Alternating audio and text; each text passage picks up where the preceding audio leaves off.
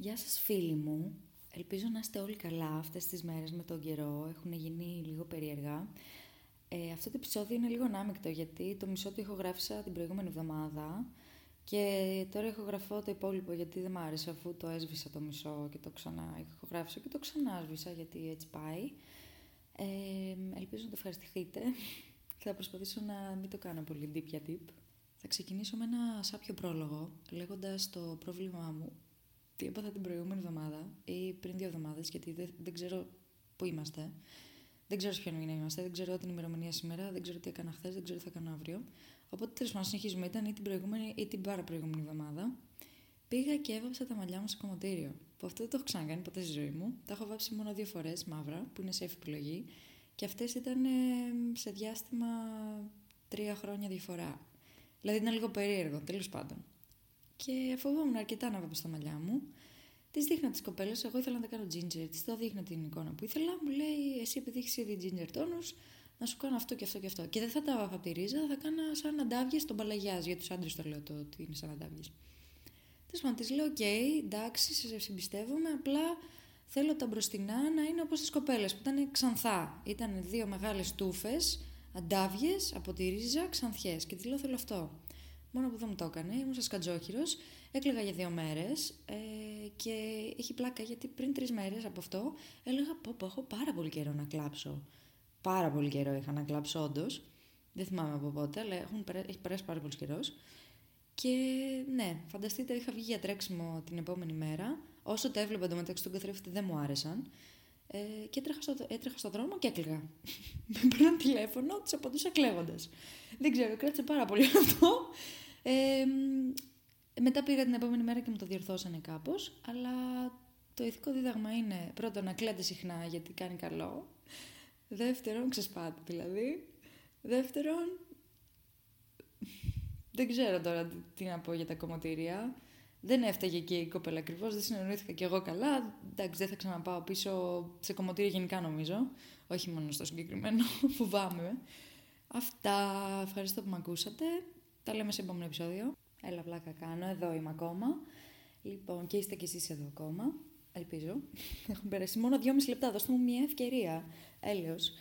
Λοιπόν, με αφορμή το γεγονός ότι η μητέρα μου ήρθε στη συνεδρία με την ψυχολόγο μου. Θέλω να μιλήσω για δύο πράγματα. Το, τους γονείς τέλος πάντων και το τραύμα που έχει δημιουργηθεί, όλα αυτά, κουλουπού κουλουπού. Αυτό είναι το σημερινό επεισόδιο λοιπόν. Αυτή τη στιγμή εγώ πηγαίνω στη συγκεκριμένη ψυχολόγο από το Σεπτέμβριο. Γενικά έχω μια εμπειρία με ψυχολόγους, έχω στα, κυρίως στα χρόνια του πανεπιστημίου και είχα πάει πολύ μικρή στο δημοτικό γιατί είχα υπερβολικά πολύ άγχος, όλα αυτά. Ε, θα διεστήσω σε αυτό σε άλλο επεισόδιο. Απλά με αυτή την κυρία τώρα κάνουμε καλή δουλειά και μου πρότεινε η ίδια να φέρω τη μητέρα μου κάποια στιγμή, να τη γνωρίσει, να δει τη δυναμική μας. Να αναφέρω εδώ ότι η μητέρα μου γενικά δεν είναι υπέρ των ψυχολόγων. Ε, όταν της είχα ζητήσει πιο παλιά στο γυμνάσιο να πάω, δεν το κατανοούσε, δεν κατανοούσε αυτή την ανάγκη μου γιατί πιστεύω ότι είναι πεταμένα λεφτά πρώτον. Δεύτερον, ζούμε σε μια χώρα, κυριολεκτικά, αυτό είπε, ζούμε σε μια χώρα με ήλιο, μπορείς να μιλήσεις τον καθένα, έχεις καλές φίλες, το ξέρω, γιατί δεν μπορείς να ανοιχτείς σε εμάς και πρέπει να πα σε ψυχολόγο.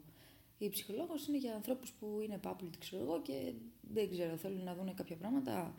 Και η αλήθεια είναι ότι δεν είχα ποτέ καθίσει να συζητήσω με τη μητέρα μου τα συναισθήματά μου και σε τι επίπεδο είχα φτάσει κατάθλιψης τότε και άγχους εννοείται, μπορούσε να καταλάβει, αλλά τέλος πάντων, επειδή αυτή μεγάλωσε με αυτόν τον τρόπο που ενώ και εκείνη είχε κάποια καταθλιπτικά επεισόδια, δεν την πήγανε ποτέ σε ψυχολόγο, δεν το έχει κοιτάξει ποτέ ίδια, ε, νομίζω ότι έχει βγει μια χαρά μέχρι στιγμής, ε, δεν το θεωρεί ανάγκη να πάει. Και όντως το εξέφρασε αυτό το παράπονο στη συνεδρία, το παράπονο, το, τις σκέψεις της τέλος πάντων, ότι πόσο θα διαρκέσει αυτό, πόσο καιρό θα πηγαίνεις εδώ, δεν έχεις τέτοια χρήματα για να πηγαίνεις κάθε εβδομάδα να τα δίνεις εδώ, δεν μπορώ να καταλάβω όλα αυτά. Και λογικό, εντάξει πολλοί το θεωρούν έτσι, δεν είναι ότι δεν με υποστηρίζει γενικά, με ρωτάει πώς πάει, προσπαθεί καημένη, αυτό θέλω να πω, για να μην την κράξετε. Εγώ ήμουν αρκετά άβολη, ένιωθα μια δυσφορία κατά τη διάρκεια της ε, συνεδρίας αυτής, Ένιωθα λίγο άβολα, δεν ήθελα να πω πράγματα που θα στεναχωρήσουν τη μαμά μου μπροστά της. Αλλά ευτυχώς μιλούσε και εκείνη αρκετά και έδωσε αρκετές χρήσιμες πληροφορίες και σε μένα και στην ψυχολόγο για το πώς σκέφτεται. Ε, και είδαμε κάποια patterns, ας πούμε, στη συμπεριφορά της μαζί. Ε, Επίσης, να πω ότι είναι πολύ σημαντικό το γεγονός ότι ήρθε και προσπάθησε να έρθει στην, και να καταλάβει, να κατανοήσει τι κάνουμε. Γιατί υπάρχουν και γονείς που δεν δέχονται καν να έρθουν, που το άκουσα κιόλας πρόσφατα αυτό και μου κάνει τρελή εντύπωση. Δηλαδή, μέχρι και σε αυτό το σημείο υπάρχει στίγμα, ξέρω εγώ. Πρέπει να κρυβόμαστε για το mental health issues που έχουμε, που θα, ήταν κάτι, θα πρέπει να είναι κάτι πολύ normal, γιατί οι προηγούμενες γενιές μας κατέστρεψαν κιόλας. Δηλαδή, αυτοί φταίνε και δεν θέλουν να παραπονιόμαστε.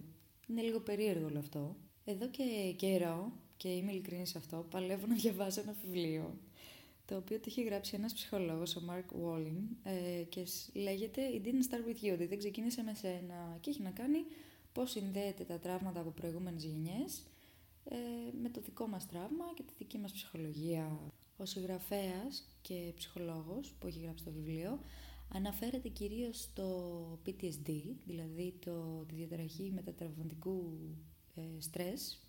Ο πιο απλός τρόπος για να το εξηγήσω είναι ότι αυτό μπορεί να αναπτυχθεί έπειτα από ένα στρεσογόνο συμβάν ή σε μια παρατεταμένη επαναλαμβανόμενη τραυματική εμπειρία, π.χ. κακοποίηση. Αυτό βέβαια το συνδέουν πάρα πολύ και ξεκίνησε να το κατανοούν το φαινόμενο με τους ε, βετεράνους από τον πόλεμο που ας πούμε βίωσαν βομβαρδισμούς και όλα αυτά πολύ κοντά και όταν ακούνε, το έχετε δει και σε ταινίες λογικά, όταν ε, ακούνε κάποιο έντονο ήχο αμέσως ε, φρικάρουν. Πιο επιστημονικά ο φίλος που έχει γράψει το βιβλίο «Κολλητός» ε, λέει ότι το PTSD οφείλεται στα χαμηλότερα επίπεδα κορτιζόλης. Η κορτιζόλη είναι μια στρεσογόνα ορμόνη, μάλλον μια ορμόνη που διαχειρίζεται ουσιαστικά το στρες ε, και γενικά όλες τις συναισθηματικές, ε, πώς το σώμα μας διαχειρίζεται όλες τις emotional αλλαγές, πω πω πώς τα λέω έτσι, Παναγία. Αυτή την ορμόνη την έχουμε όλοι στο σώμα μας, απλά αυτοί που έχουν εκτεθεί σε τέτοιο τραύμα, εκείνη τη στιγμή που συμβαίνει, το flight or fight mode μας ε, αντί να αντισταθμίζεται, επειδή είμαστε εκτεθειμένοι για αρκετό καιρό, είναι πολύ ξαφνικό και τραυματικό, τέλος πάντων ε, χαμηλώνει πολύ περισσότερη κορτιζόλη, οπότε μετά δεν μπορούμε να την ανεβάσουμε εύκολα και με τα παραμικρό triggers το σώμα μας ε, αγχώνεται, παθαίνει όλα αυτά. Σε αυτό το βιβλίο υπάρχουν κάποια σημεία που μου κάνουν τρομερή εντύπωση. Το πιο συνταρακτικό νομίζω που διάβασα είναι ότι κάποια στιγμή μέσα σε τρεις γενιές μπορεί να υπάρχουν, τρεις γενιές μάλλον, μπορεί να υπάρχουν στο ίδιο σώμα ταυτόχρονα. Για να εξηγήσω, όταν η γιαγιά σου ήταν έγκυος, η μητέρα σου ήταν στην κοιλιά της, η ιδέα η δική σου υπήρχε ήδη στην κοιλιά της μητέρας σου. Κάπως δεν ξέρω πώς επιστημονικά εξηγείται αυτό και δεν θα το ψάξω, τέλος πάντων. Ε, οπότε όλες αυτές οι τρεις γενιές είχαν, έχουν κοινές εμπειρίες. Δηλαδή αν η γιαγιά σου είχε υπερβολικό πολύ στρες την, πριν τη γέννα, η μητέρα σου αυτό το έλαβε και εσύ το έλαβες. Το άλλο το τρελό είναι ότι μπορεί να μην έχεις γνωρίσει κάποιο μέρος της οικογένειας, να μην ξέρεις τι έχουν κάνει στη ζωή τους και εσύ να εκδίδεις παρόμοιες συμπεριφορές. Παράδειγμα, αναφέρει διάφορα παραδείγματα μέσα στο βιβλίο που σε βοηθούν να κατανοήσει. Ένα που θυμάμαι έλεγε για μια κοπέλα η οποία ήταν παντρεμένη ε, και στην ηλικία των 25, δεν ξέρω, ήταν τρία χρόνια μαζί με τον άντρα της. Και στην ηλικία των 25, μία μέρα ε, ήταν στην κουζίνα, γυρνάει κοιτάει τον άντρα της και νιώθε μια τρομερή απάθεια. Ε, και είπε στον εαυτό τη ότι δεν είμαι πλέον ερωτευμένη, δεν τον αγαπάω. Έτσι, το ξαφνικά ενώ δεν είχαν κάποιο πρόβλημα. Και χώρισαν, διαζύγιο και όλα αυτά. Και πήγε σε αυτό το γιατρό γιατί ξαφνικά την είχε κάνει overwhelm αυτή η απάθεια που υπήρχε στη ζωή της. Και πήγε να ρωτήσει τον γιατρό, μα γιατί νιώθω έτσι; Δεν στεναχωριέμαι καν που χωρίζω, δεν ξέρω γιατί ήμουν τόσο ερωτευμένη και ξαφνικά δεν είμαι. Τέλο και ανακαλύψανε, τη ρώταγε για το ιστορικό της οικογένειας, ότι η γιαγιά της, όταν ε, αυτή ήταν 25, ο άντρας της κάπως πνίγηκε σε ατύχημα, οπότε χάθηκε ξαφνικά από τη ζωή της, στην ίδια ηλικία που και αυτή ένιωσε το ίδιο συνέστημα. Εννοείται πως δεν θα αναπτύξω όλο το τι γράφει το βιβλίο μέσα, αλλά αν κάποιος ενδιαφέρεται να μάθει δύο-τρία πράγματα για τον εαυτό του και για τη συμπεριφορά του, πώ είναι έτσι, ξέρω εγώ, να καταλάβει κάποια πράγματα. Είναι πολύ βοηθητικό βιβλίο το συγκεκριμένο. Απλά ήταν ε, η ίδια, όταν το πρωτοπήρα στα χέρια μου, ήταν η περίοδος που είχα πρωτοξεκινήσει τις συνεδρίες με την ψυχολόγο μου. Και με την ψυχολόγο μου ξεκινήσαμε να αναλύουμε τα πράγματα από το μηδέν. Πήρε δηλαδή τη δική μου παιδική ηλικία από το μηδέn και με ρώτησε πώς ήταν τα παιδικά από χρόνια του πατέρα σου, πώς ήταν οι γονείς του, πώς ήταν της μητέρας σου, πώς ήταν οι γονείς της. Οπότε τώρα βλέπω περισσότερο το connection που υπάρχει σε όλο αυτό και όπως ε, είχε έρθει και η μητέρα μου και μιλούσε και από ό,τι έχω καταλάβει κι εγώ κάποια πράγματα, κάποιες συμπεριφορές της δικαιολογούνται άπειρα από την, το πώς φέρονταν οι γονείς της σε εκείνη. Και η μητέρα μου ίσα ίσα γι' αυτά νομίζω όπως ήταν οι γονείς της έχει βγει πάρα πολύ σώα. Φυσικά έχουν συμβάλει και οι δύο γονείς μου στο γεγονός ότι πηγαίνω σε ψυχολόγο, όχι ότι φταίνουν αναγκαστικά αυτοί, ενώ ότι δεν ξέρει κανένας πώς γίνεται, γίνεσαι γονιός από τη μία μέρα στην άλλη και όσο βιβλία και να διαβάσεις, άμα δεν το έχεις με κάποια πράγματα ή δεν είσαι πρόθυμος να κάνεις πίσω σε πολλά και να θυσιάσεις άλλα τόσα. Ακόμα προσπαθώ να συνδυάσω πως έχω εγώ κληρονομήσει κάποια από τα συμβάντα που είχαν συμβεί στη ζωή της γιαγιάς μου, η οποία είχε μια συνταρακτική ζωή. Ήταν λίγο...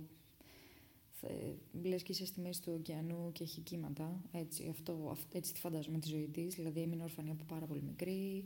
Τέλος για να σεβαστώ το privacy δεν θα μοιραστώ άλλα για τη ζωή της. Απλά ήταν όντως πολύ συνταρακτική. Και έμαθα πρόσφατα ότι και αυτή είχε κατάθλιψη. Είχε διαγνωστεί κιόλας. Αυτά τότε χρόνια φαντάζομαι ήταν πολύ πιο βαρύ να διαγνωστεί κάποιος με κατάθλιψη. Τώρα δεν ξέρω τι γίνεται, αλλά φαντάζομαι ότι σε τι σημεία έχει φτάσει. Ε, οπότε αυτό ανακαλύπτω κι εγώ, δηλαδή αναρωτιόμουν, μα γιατί με πιάνει η κατάθλιψη, από πού ξεκίνησε όλο αυτό, δεν βλέπω τους γονείς μου να έχουν.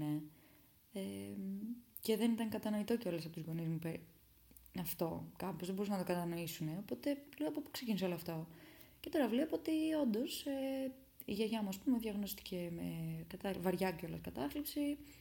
Ε, λέω, α, λογικό εν μέρη. Τέλος πάντων, αυτό που θέλω να πω είναι ότι κάπου όλα έχουν ξεκινήσει και σε άλλες γενιές και μπορεί να είναι σε άτομα που δεν έχουμε γνωρίσει καν. Που κάποιες συμπεριφορές μας, κάποιοι φόβοι μας. Αυτό το podcast είναι ένα ψυχολογικά positive podcast. Ε, όχι ότι λέω positive πράγματα, σε βαριά κατάθλιψη. Αλλά θέλω να πω ότι είναι ok να πει κάποιος δεν είμαι καλά και να ψάξει γι' αυτό, να μην κάθεται με σταυρωμένα χέρια. Το ότι πηγαίνω σε ψυχολόγο, ε, παλιά μπορεί και εγώ να το θεωρούσα περίεργο, δεν ξέρω, δεν, λόγω και της συμπεριφοράς των γονιών που ανέφερα πρωτίστερα. Απλά αποφάσισα να το ψάξω περισσότερο αυτό, να μην τρέπομαι ότι ναι, δεν είμαι καλά όντως και θέλω να γίνω καλά. Και όσο πάω στον ψυχολόγο στην αρχή, με αυτήν που ξεκινήσαμε και το μηδέν, βλέπω σε τι λάκκο έχω μπει. Αλλά το δουλεύω για να μην φτάσω, ας πούμε, 40, 50 και να πω, πω, πω δεν αντέχω άλλο και να τα βγάζω πάνω σε άλλους. Επίσης να πω ότι δεν είναι στη μόδα να έχεις κατάθλιψη. Ε, δεν είναι στη μόδα να πηγαίνεις σε ψυχολόγο απλά για να λες ότι πηγαίνεις σε ψυχολόγο. Θέλω να πω και αυτό εντωμεταξύ αλλά δεν θα κρίνω ποτέ κάποιον αν μου πει δεν είμαι καλά. Ό,τι πρόβλημα και να έχεις στη ζωή του, δηλαδή μπορεί να είναι κάτι μικρό που τον επηρεάζει. Γι' αυτό είναι σημαντικό, γιατί μπορεί να μην έχει άλλα προβλήματα σημαντικά. Οπότε δεν προσπαθώ να μην μειώνω την ψυχολογία κανενό, να το πω έτσι. Θυμάμαι στο τελευταίο έτος στο Πανεπιστήμιο που κολυμπούσα ακόμα, γιατί έκανα πέντε χρόνια, στον τέταρτο χρόνο ουσιαστικά, ε, ήμουνα αρχηγός στην ομάδα εκεί, στην κολύμβηση και ήταν μια πολύ δύσκολη χρονιά για μένα. Δεν πήγαινα καθόλου καλά κολυμβητικά. Είχαν γίνει διάφορα μες στη χρονιά. Δεν ήμουν καλά γενικώ. Ωραία. Πολύ άσχημα θα έλεγα κιόλας. Και θυμάμαι μια μέρα, μια κοπέλα, η οποία της άρεσε έτσι το, το να είναι μέσα στη μέση των πραγμάτων, ε, να, είναι, να περιτριγυρίζονται όλα γύρω από αυτήν. Ήταν και πολύ καλή κολυμβήτρια, δηλαδή συνεισφέρα αρκετά στην ομάδα αλλά πάντα ήταν όλα γύρω από αυτήν, ωραία. Και δεν είναι ότι δεν τη συμπαθούσα ή κάτι, απλά νιώθω ότι μερικές φορές το παρατραβάει το πράγμα. Και είχαμε κάτι μια φορά, ήταν σε μια προπόνηση και μου είχε πει ότι σκέφτεται την ε, αυτοκτονία πολλές φορές. Και είχα μείνει μαλάκας. Γιατί πραγματικά δεν ξέρεις πώς να το διαχειριστεί αυτό. Δεν είναι ότι δεν έχει πάει και το μυαλό μου ποτέ για να μην ξέρω πώς νιώθει, αλλά εν μέρει δεν ήξερα αν υπερβάλλει. Δεν είναι, δεν είναι αστείο να το λες αυτό σε κάποιον. Μου το έχει πει και μια άλλη φίλη μου, η οποία είναι όντως καταθλιπτική. Από μικρή δηλαδή και παίρνει και φάρμακα και όλα αυτά. Και πραγματικά ήμουν σε φάση. Δεν ξέρω πώς, δεν θυμάμαι πώς το χειρίστηκα εκείνη τη μέρα που μου το είχε πει η άλλη η κοπέλα. Τη στάθηκα, ξέρω, προσπάθησα να την ακούσω, όλα αυτά. Αλλά αυτή η φίλη μου που μου το είπε και τώρα πρόσφατα, της είπα ότι άμα μου το ξαναπείς αυτό, αν, αν είναι όντως, αν το εννοεί ότι το σκέφτεσαι, θα πάρω αμέσως ζούνι στο τηλέφωνο και εσύ σε άλλη χώρα να έρθουν να σε πάρουν από εκεί που είσαι, να σε κλείσουν κάπου, δεν ξέρω. Είναι, δεν είναι επεξεγέλασε. Λοιπόν, εγώ θα κλείσω σιγά σιγά, μην το παρακάνω. Ελπίζω αυτό το επεισόδιο, από αυτό το επεισόδιο να μάθατε κάτι, να σας άνοιξαν λίγο τα μάτια. Ε, το ξέρω ότι δεν ήταν το πιο καλά σχεδιασμένο επεισόδιο, γιατί πραγματικά έχω κάτσει να το ηχογραφήσω πάρα πολλές φορές και απλά δεν μου αρέσει και το διαγράφω. Συνέχεια αυτό γινότανε. Ε, δηλαδή έχουν περάσει δύο εβδομάδες που γίνεται αυτό το πράγμα, οπότε έχω χάσει και λίγο και τον ήρμό μου. Την. Τι; Ναι, σωστά δεν το πω. Αυτό το βιβλίο, ξαναλέω, It Didn't Start With You, ε, αξίζει πάρα πολύ να το διαβάσετε. Θα, νομίζω θα κατανοήσετε περισσότερα από ό,τι σας είπα τώρα δεν θα αναλύσω όλη την πλοκή, ό,τι λέει μέσα. Έχει πάρα πολύ καλά παραδείγματα. Ε, δηλαδή, μόλις το τελειώσω, που ελπίζω να είναι σύντομα, γιατί το έχω αναβάλει πάρα πολύ και αυτό, ε, γιατί όντως θέλει προσοχή. Θέλω να το ξαναδιαβάσω. είναι από αυτά τα βιβλία. Και το τελευταίο που θέλω να πω είναι ότι άμα κάποιος φίλος σας, ε, σας λέει δεν είναι καλά, μην το παίρνετε πολύ στην πλάκα. Δεν σας λέω να πέφτει και από πάνω του βοηθήστε τον εσεί με τον τρόπο που νομίζετε ότι αρμόζει εκείνη τη στιγμή. Δηλαδή, κάποιος μπορεί να θέλει να τα συζητάει αυτά και απλά να μην θέλει να κάνει εκείνος την κίνηση να τα συζητήσει. Μπορεί να. Εννοείται ότι όλοι μπορεί να μην είμαστε τόσο ανοιχτοί και εγώ υπάρχουν πράγματα που δεν τα έχω μοιραστεί. Νομίζω όλοι μου οι φίλοι, οι κοντινοί μου φίλοι γνωρίζουν ότι δεν περνάω και πολύ ωραία αυτή την περίοδο. Γενικά παλεύω. Και και καλά να γίνουν και ωραία πράγματα να γίνονται στη ζωή μου, πάλι κάτι με ρίχνει, ρε παιδί μου. Εμένα αυτό είναι το πρόβλημά μου. Ωραία, συνεχίζουμε. Επίσης υπάρχουν και σημάδια που δείχνει κάποιος ότι δεν είναι καλά. Μην τα μελούμε. Λοιπόν, θα δώσω πολλά φυλάκια. Να γίνονται θετικές σκέψεις. Ε, όλα γίνονται για κάποιο λόγο.